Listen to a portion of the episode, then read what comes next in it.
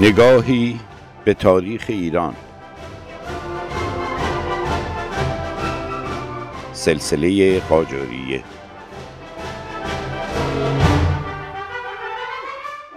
فصل پنجم.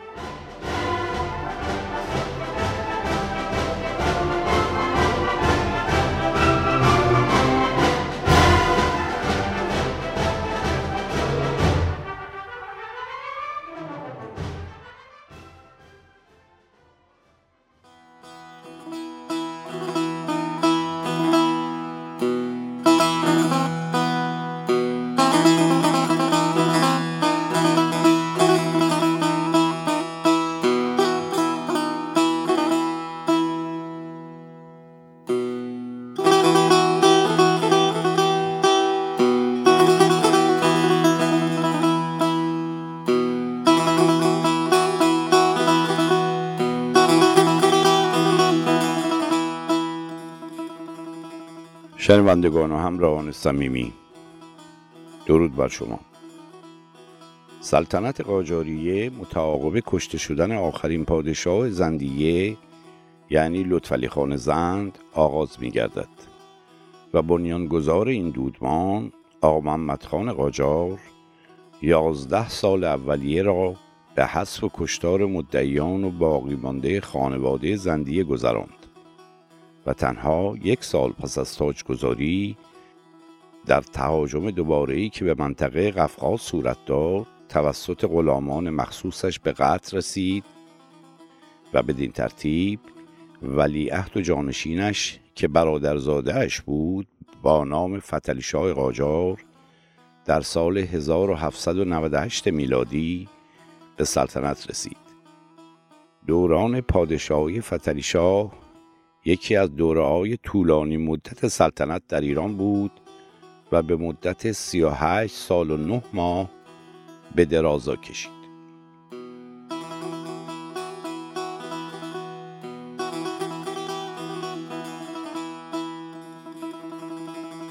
پنج سال اولیه سلطنت او صرف جنگ و جدالهای داخلی و حذف دیگر مدعیان سلطنت و کشت و کشتار باقی مانده سلاطین پیشین افشاریه و زندیه گذشت و آنچنان ترس و وحشت و جو خفقانی در کشور در دوره زمامداری او برقرار گردید که با کوچکترین اثر و نشانه ای از احتمال اقتدار یا محبوبیت احدی از نفوس مملکت بلافاصله به شدیدترین و وحشیانه ترین روش اقدام به قتل و کور کردن آنها می نمودند و دایره این سرکوبی و حذف مدعیان تا بدین حد گسترش یافت که بیشتر اعضای ذکور خانواده قاجار و برادران و برادرزاده ها نیز از دم شمشیر پادشاه ستمگر مستبد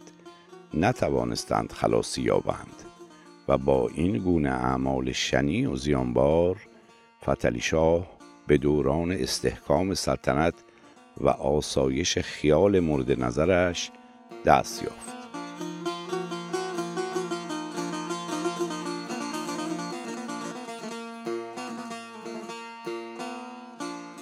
به یاد دارید که آقا محمد خان قاجار لشکرکشی مفصلی به خاک گرجستان کرد و با فتح تفلیس قتل عام فجیعی در آن شهر انجام داد. در همان زمان روسیه تزاری این تهاجم خان قاجار را توهینی به آبروی خود یافتند و به ایران حمله کردند. اما با مرگ ملک کاترین کبیر و به سلطنت رسیدن جانشینش پاول اول از پیترزبورگ دستور عقب نشینی و بازگشت ارتش روس صادر شد. پس از مرگ ایراکلی پادشاه گرجستان این کشور دچار جنگ داخلی شد و یکی از مدعیان که به قدرت رسید به نام گورگی تابعیت گرجستان را به پادشاهی ایران ملغا اعلام کرد و خود را تابع روسیه نامید. فتلی شاه به او نامه زد و از او خواست که اطاعت خود را از ایران اعلام کند. نوشت بیرق رفیع ما به سرزمین های شما خواهد رسید.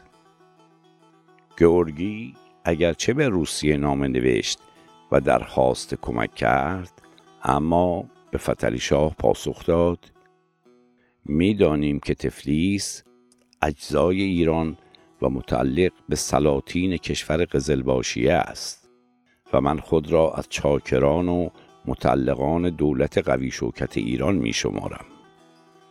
در عین حال پاول اول امپراتور روسیه در اواخر سال 1800 میلادی فرمانی صادر و گرجستان را یکی از ولایات روسیه اعلام کرد او به ایران هشدار داد که از گرجستان صرف نظر کند و اسیران حمله قبلی را آزاد قرامت جنگی پرداخت کند. اما پاول اول در مارس 1801 ترور شد. فتلی شاه بر اساس مشورت و نظر حاج ابراهیم کلانتر صدر اعظم خود مصمم شد که شش هزار سرباز جهت دفاع از ممالک خود به قفقاز اعزام نماید.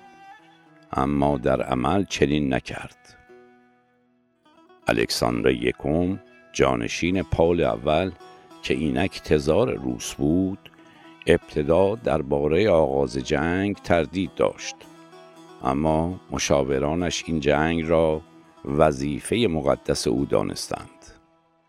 در سال 1802 میلادی تزار جدید روس پرنس پاول دیمیتروویچ را معمول برقراری نظم در گرجستان کرد و این حاکم جدید که نفرتی عمیق از ایرانیان داشت به شاه نامه نوشت و با اجازه تزار در سال 1803 میلادی جنگ اول روسیه را با حمله به گنجه آغاز کرد که باعث تسخیر فوری گنجه و کشتار وسیع مردم آن شهر شد. همزمان با این واقعه فتلی شاه در حال برانداختن فرزندان نادر در خراسان بود. آنان را دستگیر و از مشهد به تهران آورد و اعدام کرد و همچنین در همین زمان عباس میرزا نایب السلطنه مشغول مقابله با حجوم ترکمنها بود. در این هنگام خبر ورود ارتش روس به قفقاز به گوش پادشاه رسید.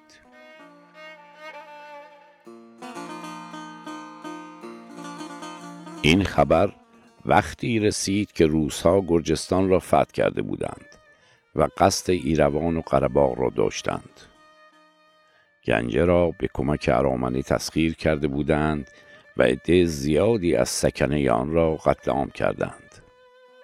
به همین سبب در سال 1804 میلادی جنگ اول ایران و روس رسما اعلام شد. عباس میرزا نایب السلطنه فوراً با قشون خود به سمت قفقاز حرکت کرد و در نزدیکی ایروان با سپاه روس روبرو گردید. بیگلر بیگی ایروان محمد خان گرچه از طایفه قاجار بود ولی با روسها همکاری می کرد و دروازه های شهر را روی سپاه ایران بست. عباس میرزا بارها با سپاه روس نبرد کرد و چشم زخمی به سپاه آنها وارد کرد. فتلی شاه تصمیم گرفت خود آزم میدان نبرد شود. اما قدرت شکست روسها را نداشت. لذا از انگلیسی ها درخواست کمک نمود. محمد خان بنی به عنوان نماینده شاه به انگلیس رفت و تقاضای کمک کرد. انگلیس در قبال کمک به ایران درخواست خود مبنی بر تسلط به جزیره هرمز و همچنین بنادر دریای خزر و بوشهر را مطرح نمود و فتلی شاه از کمک انگلیس مایوس شد. در این مقطع زمان جنگ و جدالی بین دولت فرانسه و دولت انگلیس در جریان بود و از آنجا که انگلستان به تازگی به هندوستان تهاجم کرده و کشور هند را تسخیر و به عنوان مستعمره خود قرار داده بود لذا ناپلئون امپراتور وقت فرانسه در پیان بود که از راهی مطمئن به هندوستان لشکرکشی کرده و آن کشور را از قید استعمار انگلستان رهایی بخشد و چون آوازه فتوحات و رشادت های ناپلئون بناپارت قبلا به گوش فتری شاه رسیده بود لذا برقراری رابطه و شروع ارتباط ایران و فرانسه فرصت مختنمی در اختیار پادشاه ایران گذاشت. تا بتواند به یاری متحد جدید خود به بازگرداندن مناطق از دست رفته قفقاز که با هجوم روسیه صورت گرفته بود دست یابد. به همین سبب تماس ها و نمایندگانی بین ایران و فرانسه رد و بدل شد و سفیر ایران در پاریس محمد رضاخان قزوینی با هدایایی به ارزش تقریبی 500 هزار تومان به دربار ناپلئون رفت که باعث انعقاد عهدنامه فینک ناشتاین بین دو کشور ایران و فرانسه شد.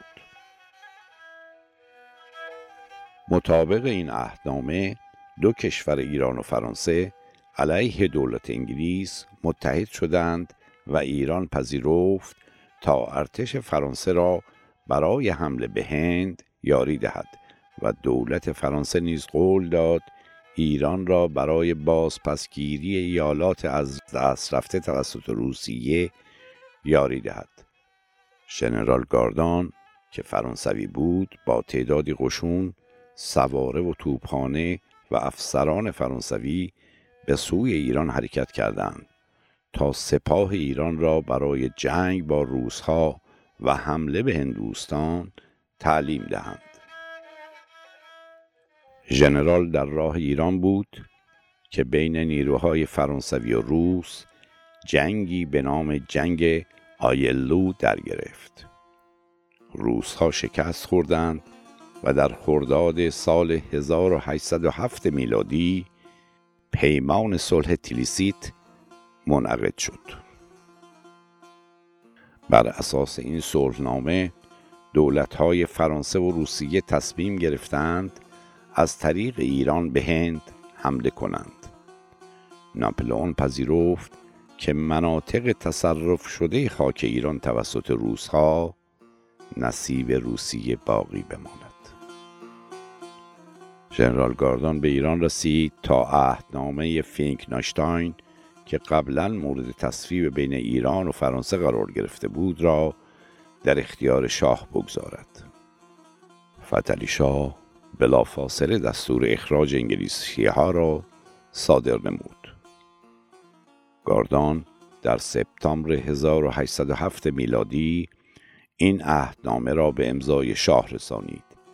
اما مفاد آن قسمت از عهدنامه که مربوط به کمک فرانسه به ایران برای حمله به روسیه بود از نظر دولت فرانسه منتفی اعلام شده بود.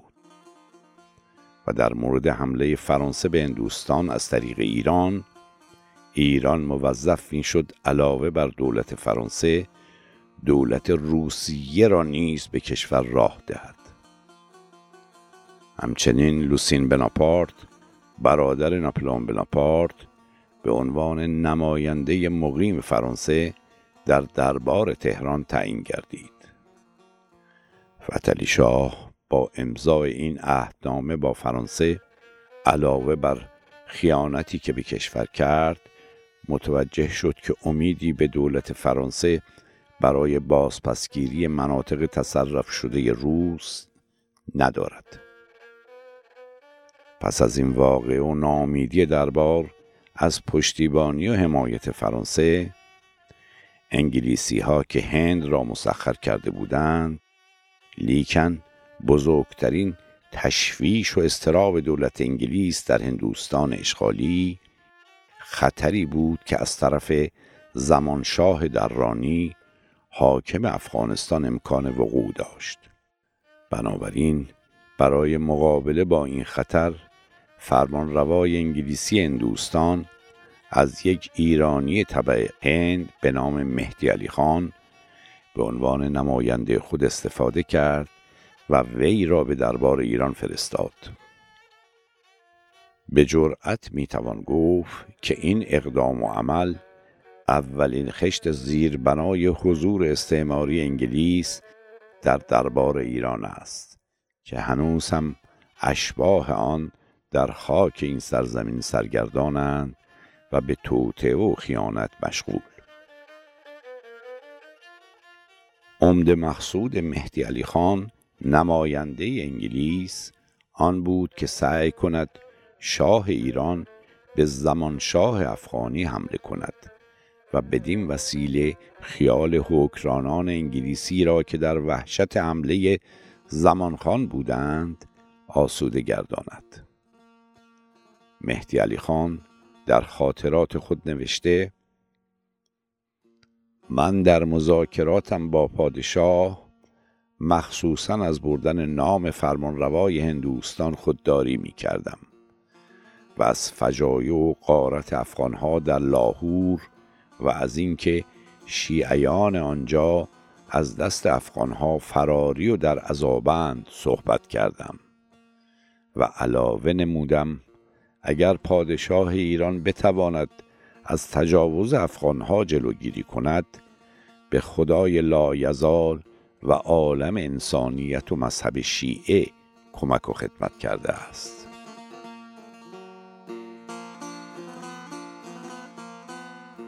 مهدی علی خان دو اعتبارنامه یکی کمک مالی انگلیس به پادشاه ایران و دیگری اعتبارنامه مرسوم معمولی با خود همراه داشت.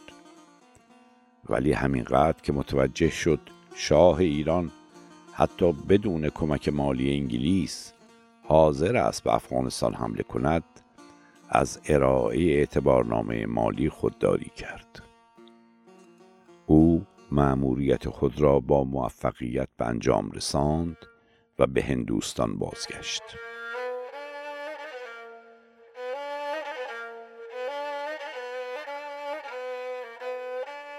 زمانشاه درانی در پشت دروازه هندوستان بود تا در دفع دولت استعماری انگلیس که هند را اشغال کرده بود بشتابد که خبر لشکرکشی فتلی شاه به افغانستان به گوشش خورد. جنگ با انگلیس را فراموش کرد و با عجله به قندهار مراجعت کرد. وی از لشکر ایران شکست سختی خورد و دو چشمش هم کور گردید. حکومت انگلیس در هندوستان با این تدبیر خائنانه که با پادشاه نادان و وطن فروش ایران صورت داد که منتج به شکست و نابینا شدن زمانشاه در رانی گردید خوف و وحشتش به آرامش مبدل شد.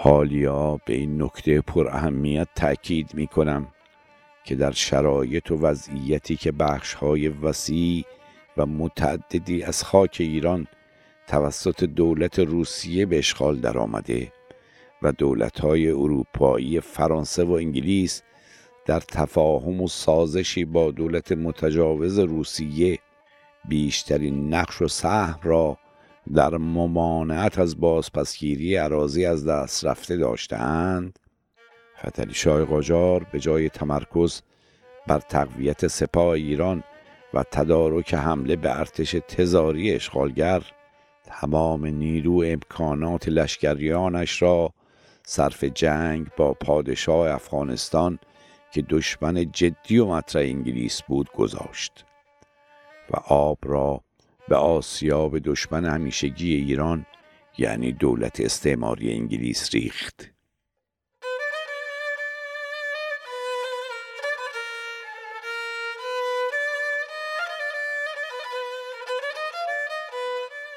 پس از این لشکر کشی بی سمر و ضد ملی که تنها منفعت آن نصیب دولت فخیمه انگلیس شد سفیر انگلستان به دربار فتلی شاه حاضر گشت و نامه تشکر پادشاه انگلیس را تقدیم داشت. یک قطع الماس که 25 هزار تومان بهای اون بود به همراه دیگر چیزها به پادشاه عرضه نمود. همراه با عهدنامه‌ای مبنی بر آنکه اگر در مبارزه با روسیه به زر و زور ما نیاز بود خودداری نخواهیم کرد.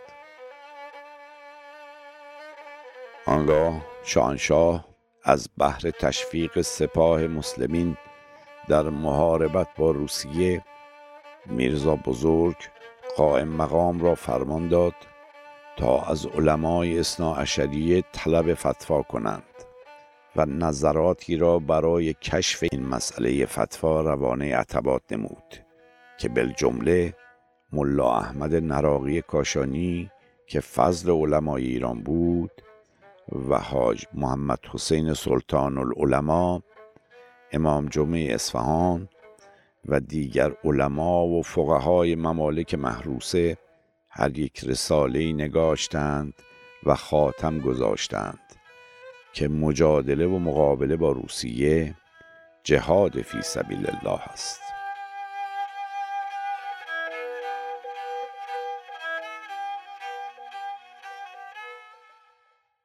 دخالت و علاقه انگلستان برای آغاز مجدد جنگ ایران روسیه به حدی بود که سفیر فوقالعاده دولت فخیمه سرجان ملکوم به امراه نفر برتر ارتش و مشاور عالی شخصا در جنگ حضور پیدا کرد.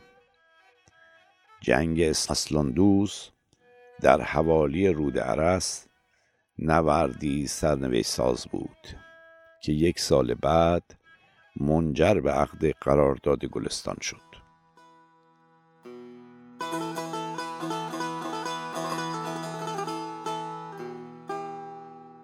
مطابق شرایط شوم این قرارداد که از ننگین ترین قراردادهایی است که خفت آن هنوز برای هر ایرانی قدرتمندی باقی مانده است ایران دربند باکو شیروان قرباق و قسمتی از تالش را به روسیه واگذار کرد و از تمامی ادعای خود در گرجستان، داغستان و آبخازیا چشم پوشی نمود و در مقابل روسیه تعهد کرد که عباس میرزا را برای به دست آوردن تاج و تخت کمک کند. یعنی ادامه سلطنت در خاندان قاجاریه را تضمین نماید. ایرانیان بعد از این شکست ننگی هنوز امیدوار بودند که انگلستان به داد آنها برسد. شکست های پی در پی فتلی شاه کشور را طی سالها با شورش های متوالی در گوشه و کنار کشور روبرو کرد. وی یک بار هم با عثمانی در سال 1821 میلادی درگیر شد که با پیروزی نسبی ایران به عقد قرارداد ارزروم در سال 1823 منجر شد.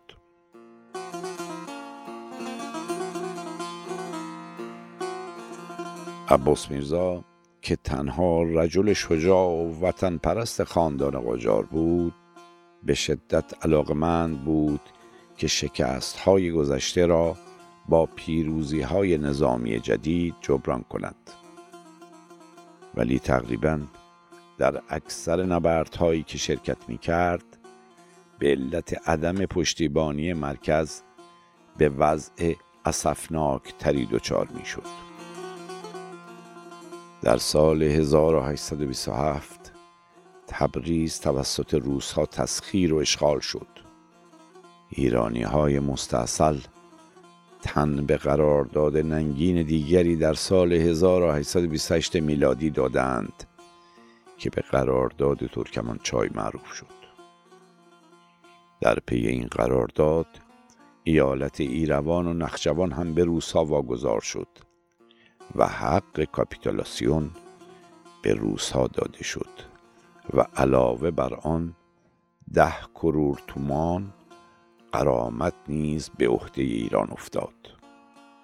چون فتلی شاه پول دوست در موعد مقرر حاضر به پرداخت این پول نبود روسیه خود را برای لشکرکشی بعدی آماده می کرد که با وساطت سرجان مکدونالد انگلیسی و تعدیلی در قرارداد پرداخت قرامت منتفی شد.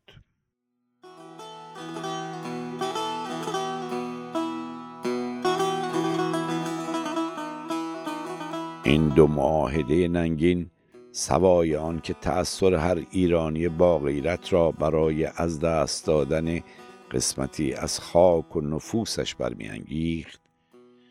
مصیبت بزرگترش این بود که شد پایه و فصلی نو در روابط ایران با کشورهای اروپایی و مهمتر از همه موجب از دست دادن اعتماد به نفس ایرانی گردید.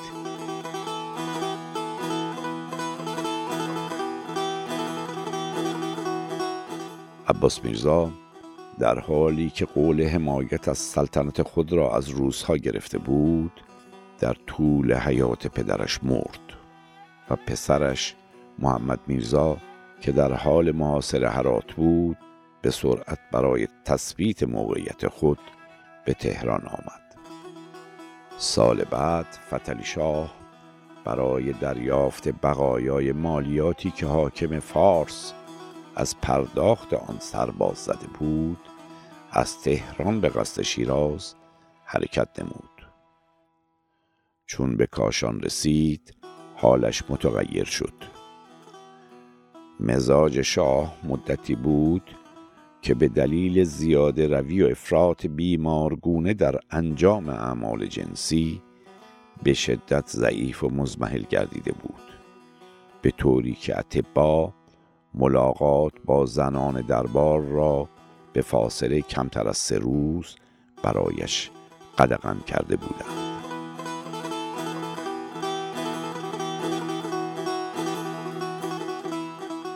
در کاشان فتلی شاه در سن 68 سالگی و پس از 37 سال سلطنت ننگین و زیانبار در سال 1834 میلادی وفات یافت و جسد او را از آنجا به قوم بردند و در حرم حضرت فاطمه معصومه به خاک سپردند. دنباله این گفتگو را در فصل آتی پی خواهیم گرفت. شاد و تندرست باشید.